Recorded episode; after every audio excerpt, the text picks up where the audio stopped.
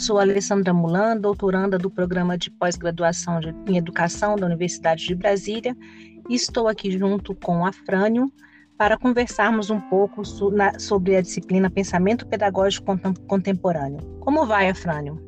Olá, Alessandra. Eu sou Afrânio e sou mestrando também do programa de pós-graduação em Educação, PPG, aqui da Universidade de Brasília. E nós vamos ter um bate-papo com colegas hoje à noite, mas eu vou falar sobre essa nossa disciplina, o Pensamento Pedagógico Contemporâneo, ministrada pela professora Lívia Freitas, e a disciplina faz uma análise histórica né, do pensamento pedagógico brasileiro, é, contextualizando com os fatos políticos, econômicos e culturais de cada época. Então, o objetivo é fazer essa reflexão crítica sobre as principais concepções pedagógicas, tanto do mundo quanto do Brasil, no período contemporâneo. Perfeito, Afrânio.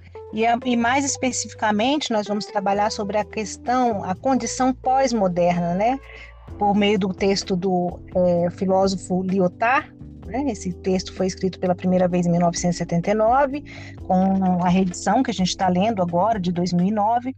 E nós temos aqui dentro desse texto é, uma série de questões a serem tratadas e vamos buscar com os nossos colegas é, nos apropriar desse conhecimento e aprofundar um pouco mais sobre cada uma das temáticas que são apresentadas no texto, principalmente em, em cinco aspectos aqui. Nós teremos o problema é, específico, quando a gente fala sobre a questão da, dessa condição pós-moderna, a legitimação vai ser trabalhado pela Irlândia, o método e os jogos de linguagem vai ser trabalhado pela Raíssa, a Natureza do Vínculo Social, a Alternativa Moderna, pela Janila, A Pesquisa e Sua Legitimação pelo Desempenho, pelo Silvano, e O Ensino e Sua Legitimação pelo Desempenho, é, é, a Luciane, que vai nos brindar aí com as suas considerações.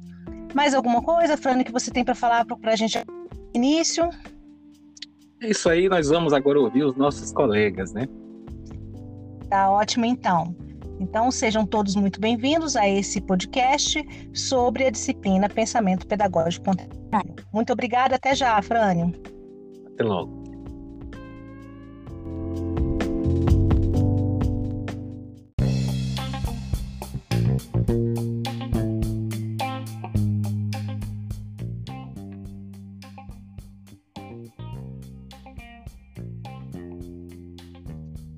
Olá, Irlândia, estamos aqui com a nossa colega Irlândia, com o nosso colega Afrânio, para conversarmos um pouquinho sobre, é, um pouco mais sobre o nosso texto, né, da, da, da aula de hoje. E, Irlândia, eu queria já aproveitar e te perguntar sobre a sua opinião em relação ao texto. É, o autor faz algumas considerações, né? Ele faz é, considerações acerca do saber científico e do saber técnico. E ele sinaliza que existem algumas evidências que são falaciosas nesse contexto desse saber científico e saber técnico. Na sua opinião, sobre as observações realizadas no texto, qual é essa sua, sua opinião sobre isso? Queria ouvir um pouquinho você. Eu me prendi no problema da, da legitimação, né? E eu vou pegar um exemplo da, da atualmente da, do, período contemporâneo, pós-moderno, né, que estão as universidades estão uhum. voltadas mais para não mais formar cidadãos como antes, né, pessoas, é, seres pensantes que buscavam verdade, diferenciar o certo do errado, o justo, né? E uhum. hoje eu, eu, vejo que essa comparação com o técnico hoje é a formação mais para o técnico, ou seja, o técnico competente para o bom funcionamento, seja de uma instituição. E essa, eu acho que essa falácia, né? É a falácia, né? Falácia? Isso, a falácia. Ah, a falácia, eu acho que ela, ela está mais atrelada à questão que antes é, buscava a, a, essa legitimação, né? De buscava a verdade, como foi falado dentro da questão da universidade, né? Buscar é, localizar o erro no sentido de aumentar a eficácia e certo. hoje não é mais isso, né? É, uhum. é mais é, é, o desempenho. Eu acho que está relacionado a essa falácia. Deixou para trás o que antes a gente via dentro das universidades, que é buscar a verdade, o justo, comparar. E hoje não. Hoje é a formação mesmo para o técnico, para estar tá disponível para trabalhar nas grandes empresas, na de técnicas, de informática, né? E eu acho que até as escolas mesmo do ensino básico, né? Ensino uhum. fundamental, estão voltadas para essa questão também que a gente vê pela BNCC, né? Eu essa questão Sim. das competências, né? Habilidades e competências, tirar a filosofia, sociologia, ter matérias que faziam, é, disciplinas que faziam os alunos voltar para a busca do, dos seres pensantes, né? E hoje do não, conhecimento é, mais científico, né? Você mais, científico, dizer, né? mais é, científico, é, tecnológico, cibernética, né? E a gente vê isso hoje atrelado nesse, no nosso dia a dia mesmo, né? É. É a Fran, você tem alguma contribuição também sobre o que a Irlande falou? Eu acredito que a fala da Irlândia ela nos traz exatamente a um ponto que atualmente a gente é, observa muito, né? A ciência sendo colocada muitas vezes à prova, muita gente questionando a ciência. E o próprio autor, ele fala que houve um período tanto da uma desmoralização da ciência e até mesmo dos professores. Então, eu vejo que essa, essa condição pós-moderna, né, nós precisamos debater muito, o, enfrentar essa situação e buscar, aí sim, nos clássicos, no pensamento clássico, né, essa descoberta da verdade, a valorização da ciência e entender que a ciência ela contribui efetivamente para a melhora, para a evolução como um todo da nossa sociedade. É, é interessante que esse texto é um texto de 1979 e ele é extremamente contemporâneo mesmo, né? Ele realmente ele é. traz um pouco da, do que a gente está vivendo agora, é, né? exatamente o que a Frane acabou de colocar, né? Então eu queria agradecer a, a contribuição, Irlândia, é, nesse processo de aprendizagem que é contínuo e que é conjunto, né? Uhum. E que a gente está vivendo esse processo, na verdade, é, é, exatamente para a gente não ter a falácia, né? Que é, uhum. que é colocado no texto, né? Que a gente colocar realmente prática, né? colocar em prática a cientificidade da, da do, do, do, pensamento, do estudo, né? Muito obrigada pela sua contribuição, Afrânio. Até logo. Obrigado, viu? Até logo. Boa noite. Tchau, tchau. Boa noite.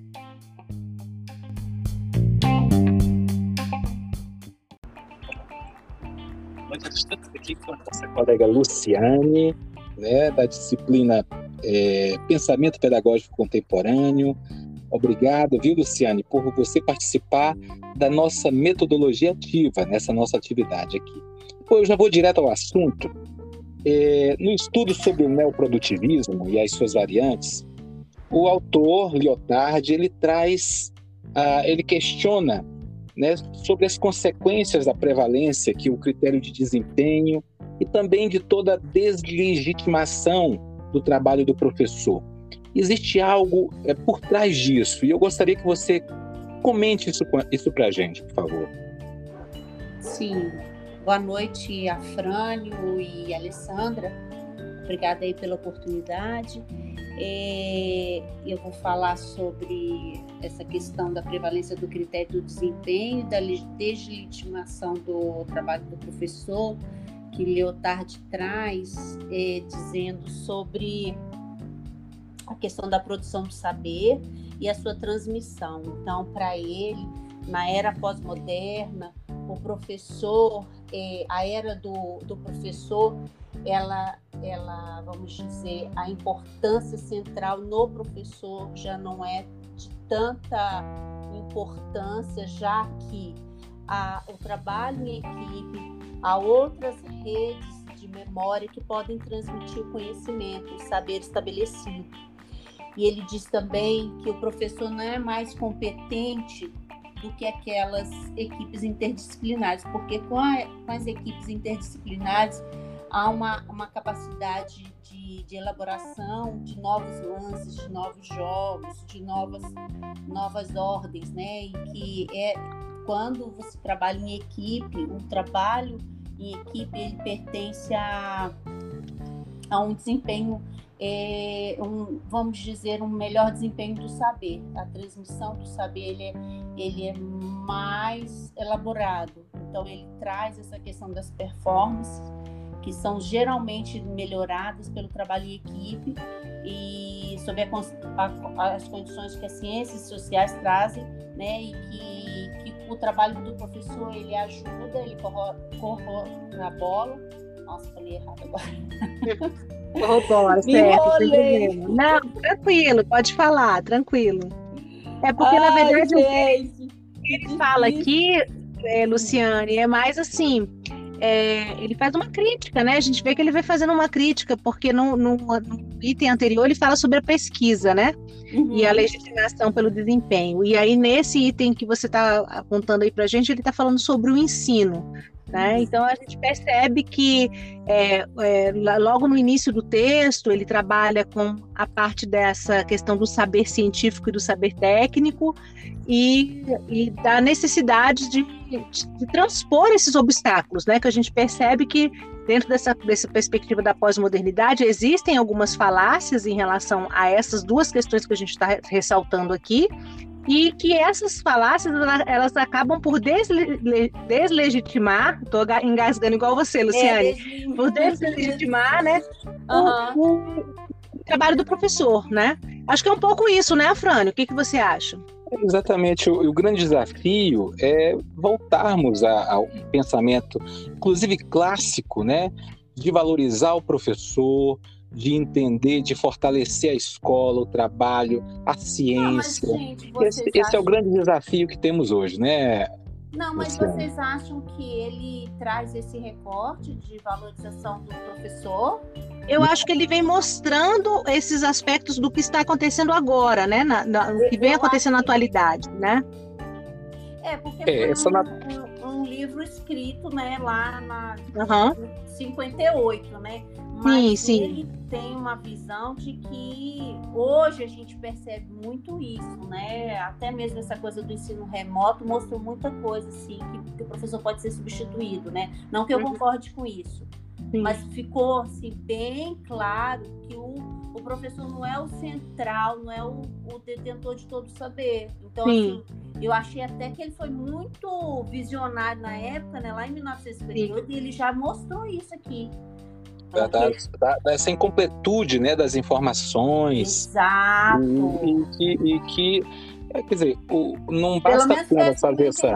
Não sei se eu fiz a leitura é, é, Não, é porque o que, o que se coloca também muito é que é, porque ele coloca os dois aspectos do saber científico e do saber técnico Isso. e dessa desvalorização, né, de você retirar do, dessa detenção do saber científico para é, é, o saber, pra, é, perpassando o saber técnico, né, é, indo para, né, né? Essa, é, é, mudando essa vertente, né, então a gente acha que a gente acaba perdendo, né, muito, né, com essa, com essa nova vertente, né, com essa nova forma de pensar. Aí eu não quis fazer assim a leitura seca, né, quis fazer Sim. Um uma interpretação, mas ele diz como a hora final da era do professor. Ele não é mais competente do que as redes de memória para transmitir o saber estabelecido. Entendeu? Uhum. Eu, eu senti é, uma coisa que é... forte em cima do professor. Isso. Que é essa questão do, exatamente do que a gente está falando do saber científico, do saber, do saber técnico. É só o saber fazer, Isso, né? Sem Exatamente, é o saber fazer sem necessariamente ter o processo todo de crítica do saber fazer, da ação uhum. pedagógica, né? Que é o que é a gente precisa, né? Do conhecimento, né? É, ele é, o, é. ele é um agente, né? Ele é um ator, isso, na verdade, isso, né? Isso, isso. É só aí você estabelecido competências, né? Isso. A pessoa, ela precisa ter aquelas competências, a gente faz isso todos os dias em sala de aula, né? Em relação às competências, objetivos, competências e habilidades, né? O nosso currículo é em cima disso. Então. E estamos muito felizes com a sua participação. Agradecemos demais, viu? Afrânio. Tá Obrigada, gente. Boa noite. Obrigado, viu, Luciane? Tchau, tchau. Obrigado, tchau.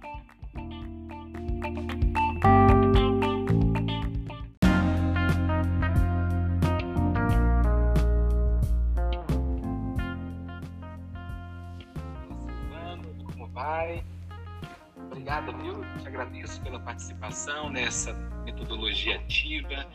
Silvano, eu gostaria que você comentasse a respeito da pesquisa e sua legitimação pelo desempenho aí da obra de Lyotard, especificamente um critério que muito né, nós falamos de fundações de pesquisa, sejam elas privadas, estatais ou até mesmo mistas, o que elas utilizam para justificar a recusa ou apoio financeiro a este ou aquele centro de pesquisa. Nós estamos aí também com a, com a Alessandra, que está entrando e vai participando conosco. Olá, Frânio. Pois é, no capítulo 11 do livro, Lyotard vai falar sobre a pesquisa e sua legitimação pelo desempenho, né? O autor pontua que a validação de uma pesquisa estaria ligada à ideia de desempenho, à ideia de performance, ou seja, em tempos de globalização, onde o capital como lógica social e a busca de poder, né, ditam as regras das relações, o apoio financeiro a um centro de pesquisa seria motivado pela aposta no critério de bom desempenho, porque, segundo o autor, esse critério de desempenho beneficiaria é, o projeto de circulação do capital, né? E aumentaria também o poder. Então, as pesquisas precisam contribuir é, com a otimização das performances para receber investimento. E nesse contexto, a gente entende que o saber é produzido para ser vendido, né? E esse saber construído precisa ser valorizado numa produção, numa nova produção. É, comenta o autor em um dos capítulos. Ou seja, a ciência, segundo Lyotard, funciona Sim. como uma força de produção utilizada para fazer aí girar é, o capital e aumentar o, o, poder. Ele diz algo muito interessante, Afrânio, nesse capítulo 11. Ele diz que o saber, é, é, às vezes, nem é tão importante quanto essa busca pelo capital, essa busca pela riqueza, essa busca pelo poder. Ele vai dizer que o que está em jogo nem é mais a verdade, mas desempenho, né? Porque o que interessa é o poder. Então, não se financiam cientistas, técnicas ou aparelhos para encontrar essa verdade ou essa justiça, muitas vezes. Financia-se cientista em busca desse poder, né? em busca desse controle. Então, de forma resumida, é, a Fran, eu diria que Lyotard dizia né, e previa o investimento do capital e do Estado seria feito em pesquisas que aumentassem seu poder, né? Então, muitas vezes, não é o desejo de saber que norteia o investimento em pesquisa, é esse desejo de poder, na verdade. Entre outras coisas que estão correlacionadas, que o autor vai trabalhando ao Perfeito, Silvana. Realmente é o, é o, é o lucro, né? Acima de, de tudo. E independente é o seu maior objetivo, né? Estamos também com a Alessandra Mulan, nossa colega que está aqui na, nesse bate-papo conosco. Alessandra, você tem alguma, alguma pergunta, alguma fala aí a contribuir? É, acho que eu, a, a fala agora do Silvano vem fazer um, meio que quase um fechamento né, do que a gente tem discutido aí desde os primeiros é, dessas primeiras discussões com as nossos, nossos, as nossas outras colegas, né?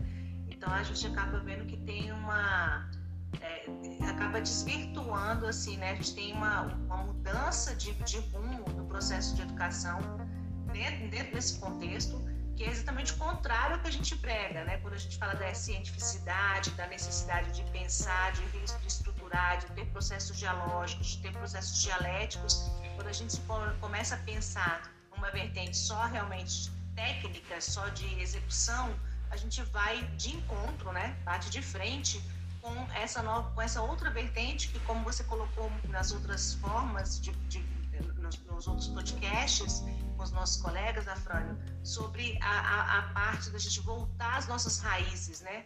Que é a raiz dessa cientificidade e da questão do processo de ensino-aprendizagem como um todo que é algo muito mais complexo do que somente fazer e executar né, o ensino. Né? É pensar sobre, né, ter todo esse processo mais crítico. Eu acho que é isso. Excelentes é, análises, reflexões de vocês. Eu agradeço mais uma vez, viu, Silvana, a colaboração e a participação aqui ao nosso estudo.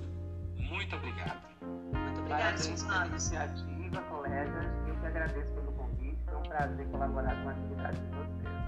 Abraço a todos. Abração, tchau. Tchau.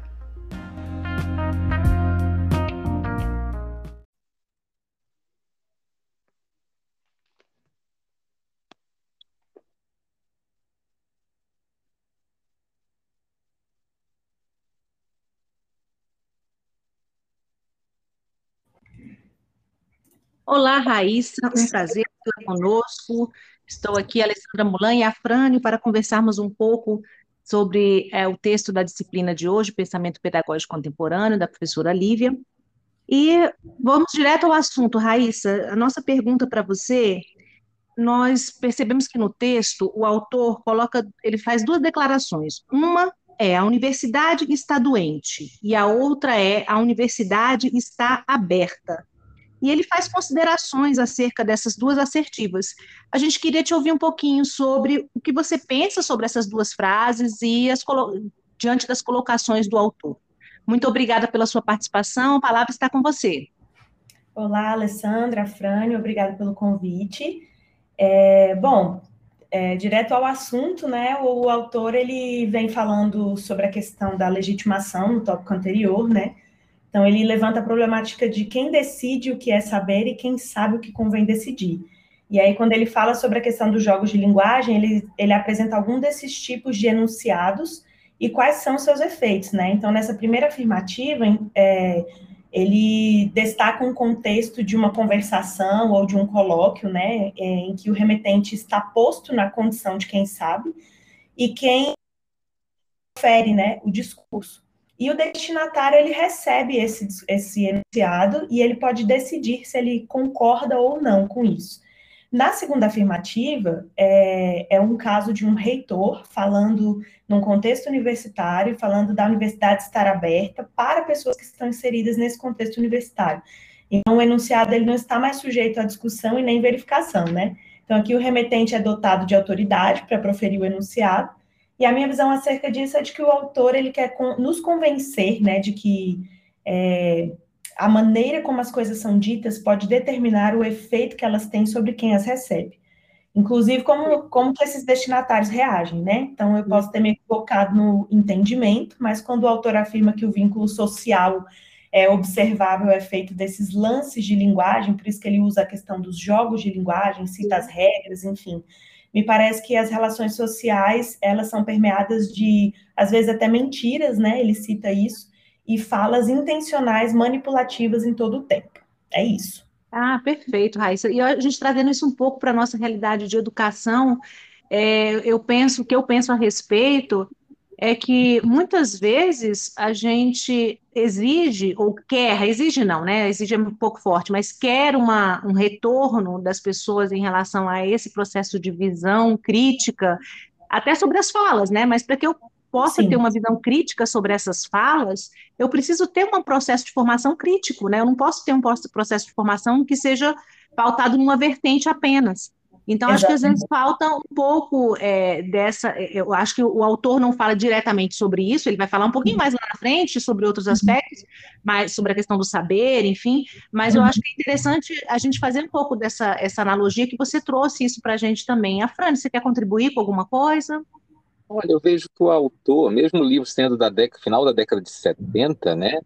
Ele uhum. traz algo interessante, que é sobre essa modulação dos enunciados, né, daquilo que é prescrito, e que muitos atos eles provêm dessa agonia geral, dessa angústia, do sofrimento em uhum. colocar. Talvez, será que ele já estava pensando no que a gente vê hoje comum como fake news, né? Então, é fake muito news. essa informação daquele que tem autoridade, daquele que fala com, um convencimento científico e daquele que faz um, simplesmente um jogo, né? É um lance, como ele mesmo afirma no texto, né? Muito bacana, muito interessante. Exatamente. Ele até usa o termo agonística, né? Falando dessa questão, é, foi até pesquisar, falando dessa questão de ser uma, uma ciência de combate, de luta, né? Ele está falando de jogos nesse sentido. E aí ele fala dessa questão de que é uma forma é, de controvérsia, né? O dicionário define isso, de que usavam os antigos dialéticos e que consistia em buscar o melhor modo de fazer valer suas próprias opiniões. Não é bem o que a gente está falando mesmo. Perfeito. Raíssa, nós agradecemos muito a sua participação e vamos contar aí com que você possa ouvir também um pouquinho nos nossos colegas, né, que também gravaram conosco, assim como os demais colegas da turma. Muito obrigada. Eu que agradeço. Tchau, tchau. Tchau.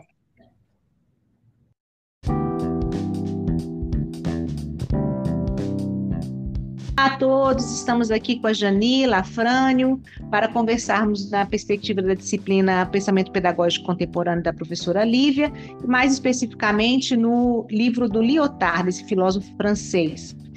É, Janila, a gente queria ouvir um pouquinho a sua opinião sobre o que o autor fala acerca da homogeneidade do saber na sociedade. Né? Ele utiliza esse termo e alguns outros termos né, durante toda a obra, mas a gente queria especificamente saber sobre o que você pensa sobre essa questão do saber é, durante a obra, né, como ele aborda isso na obra. Bom, é, boa tarde. O autor ele traz, na verdade, uma visão do saber nas sociedades industriais avançadas.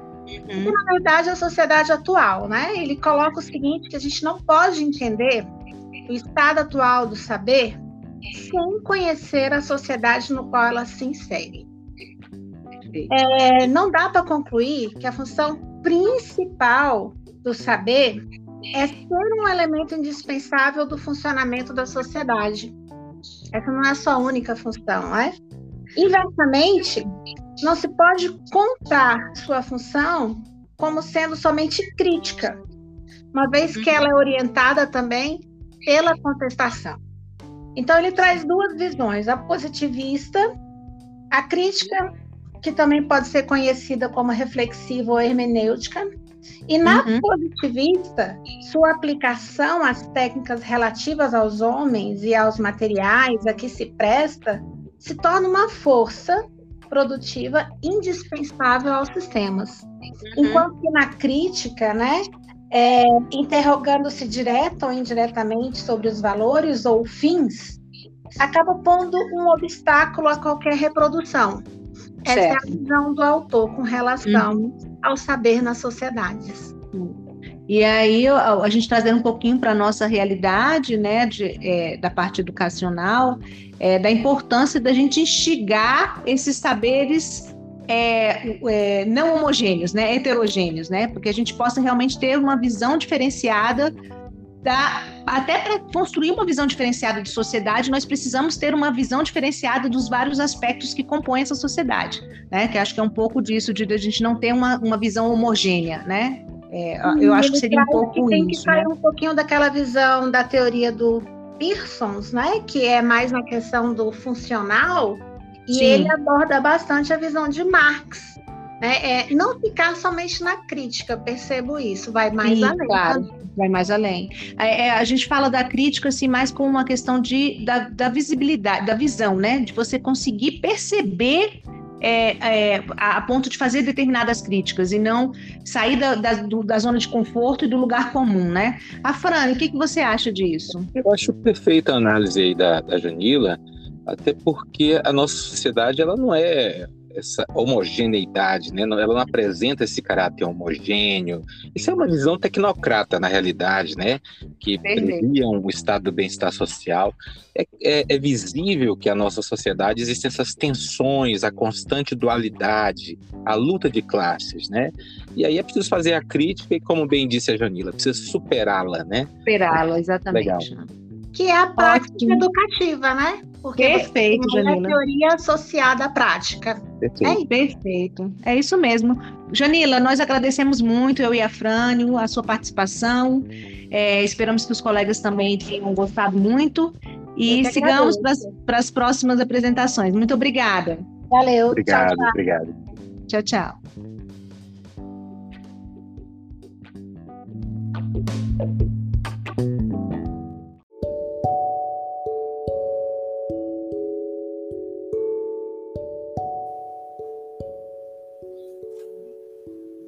Olá, Érica. Estamos aqui para conversar um pouquinho sobre o texto do Lyotard na disciplina Pensamento Pedagógico Contemporâneo da professora Lívia. É, já de antemão agradecemos a sua participação, eu e a Prânio, e vamos já iniciar pedindo para que você fale um pouquinho, Érica, sobre uma parte do texto em que o autor fala que a ciência moderna trouxe novos componentes à problemática da legitimação.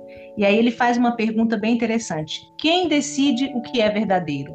Então a gente queria que você falasse um pouquinho sobre essa, esse questionamento dele dentro do contexto do texto. Então fique à vontade para conversar um pouquinho com a turma. Por favor, a palavra é sua, Érica.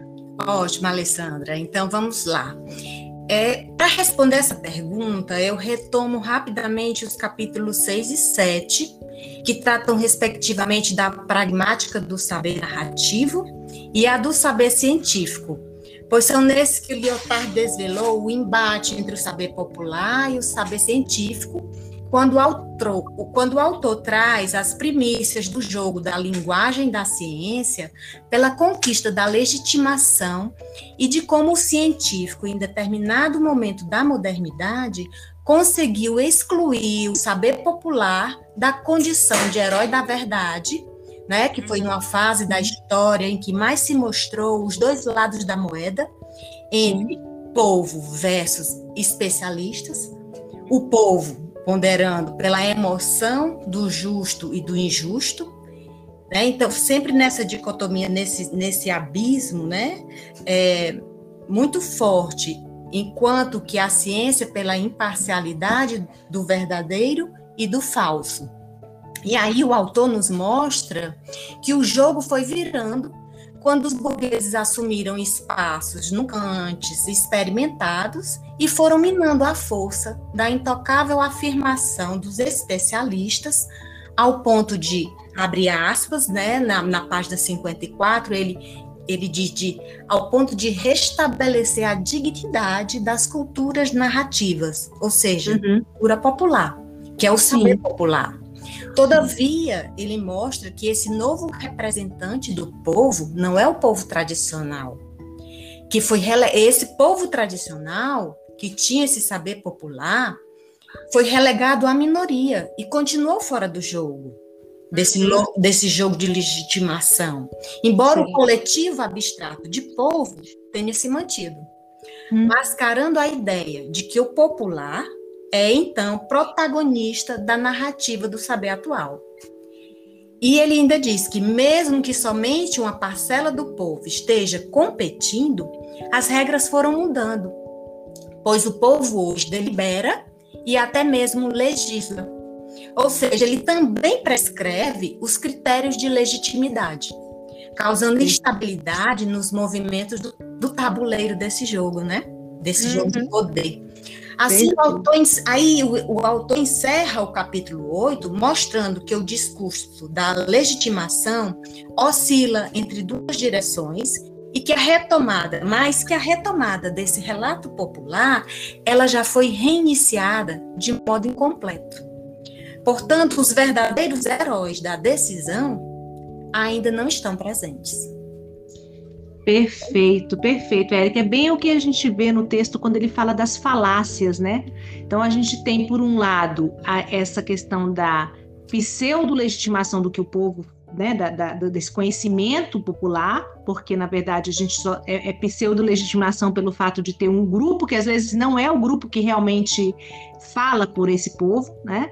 E aí a gente acaba tendo uma, uma, uma, uma essa falácia, né? essa dificuldade que é o que a gente vive muito hoje dentro da parte da educação. Né? Nós temos, às vezes, contextos de legislação dentro da educação, a gente vê um, muito uma crítica muito forte a, currículo, né? a questão da base nacional curricular comum, é, porque às vezes foge dessa visão do que é necessário mesmo, da visão crítica e mais ativa né, do, dos processos educacionais, do que seria necessário hoje para a nossa realidade. Então, acho que o autor traz uma contribuição muito forte né, para que a gente possa pensar de forma mais analítica sobre todos esses processos que são processos que a gente está vivendo hoje, né? apesar de ser um texto de, da, do, de, do final da década de 70, mas é um, um um contexto muito contemporâneo, né? Pelo que a gente percebe. Exatamente, isso, isso que você pensou foi o que eu também pensei. O quanto isso é atual, né? Depois de ele fez o que esse esse final de década de 70, né? 70, é, então assim, muito tempo, né? Pouco mais de 40 anos, o quanto isso está forte, né? Uhum. Aliás, eu acho que a gente tem que colocar aqui o quanto é essa seleção de leituras que a professora fez é, para o nosso programa de curso, o quanto elas vêm nos mostrando exatamente isso, né? Como ela sempre diz, os simulacros. Simulacros, exatamente. Simulacros. E, e a importância da gente contribuir né, é, para essas mudanças, porque a gente só consegue contribuir com a mudança quando a gente percebe a necessidade da mudança. Enquanto a gente está num processo de estar naquela caixinha em que você não percebe que existe necessidade de mudar, que aquilo ali tudo está bom, porque eu não consigo fazer uma análise qualitativa sobre os aspectos é, da realidade, a gente vai, mandando, vai, vai mantendo, né? Vai mantendo o status quo, porque a gente não consegue visualizar. Eu acho que a professora foi muito é, feliz com essa contribuição que ela está dando para a gente, né? Para cada um de nós nesse processo de construção do saber, porque é, é exatamente essa construção do saber e a mudança de paradigma, né? De sair um pouquinho das caixinhas mesmo. Não é isso, Érica? Isso, meu bem. Então, espero que eu tenha contribuído. É... Muito, Érica. Muito tá obrigada pela sua participação. Espero que os colegas gostem muito também, tá bom? Tá obrigada. Obrigada. Tchau, tchau. Tchau, tchau. Até a próxima. Tchau.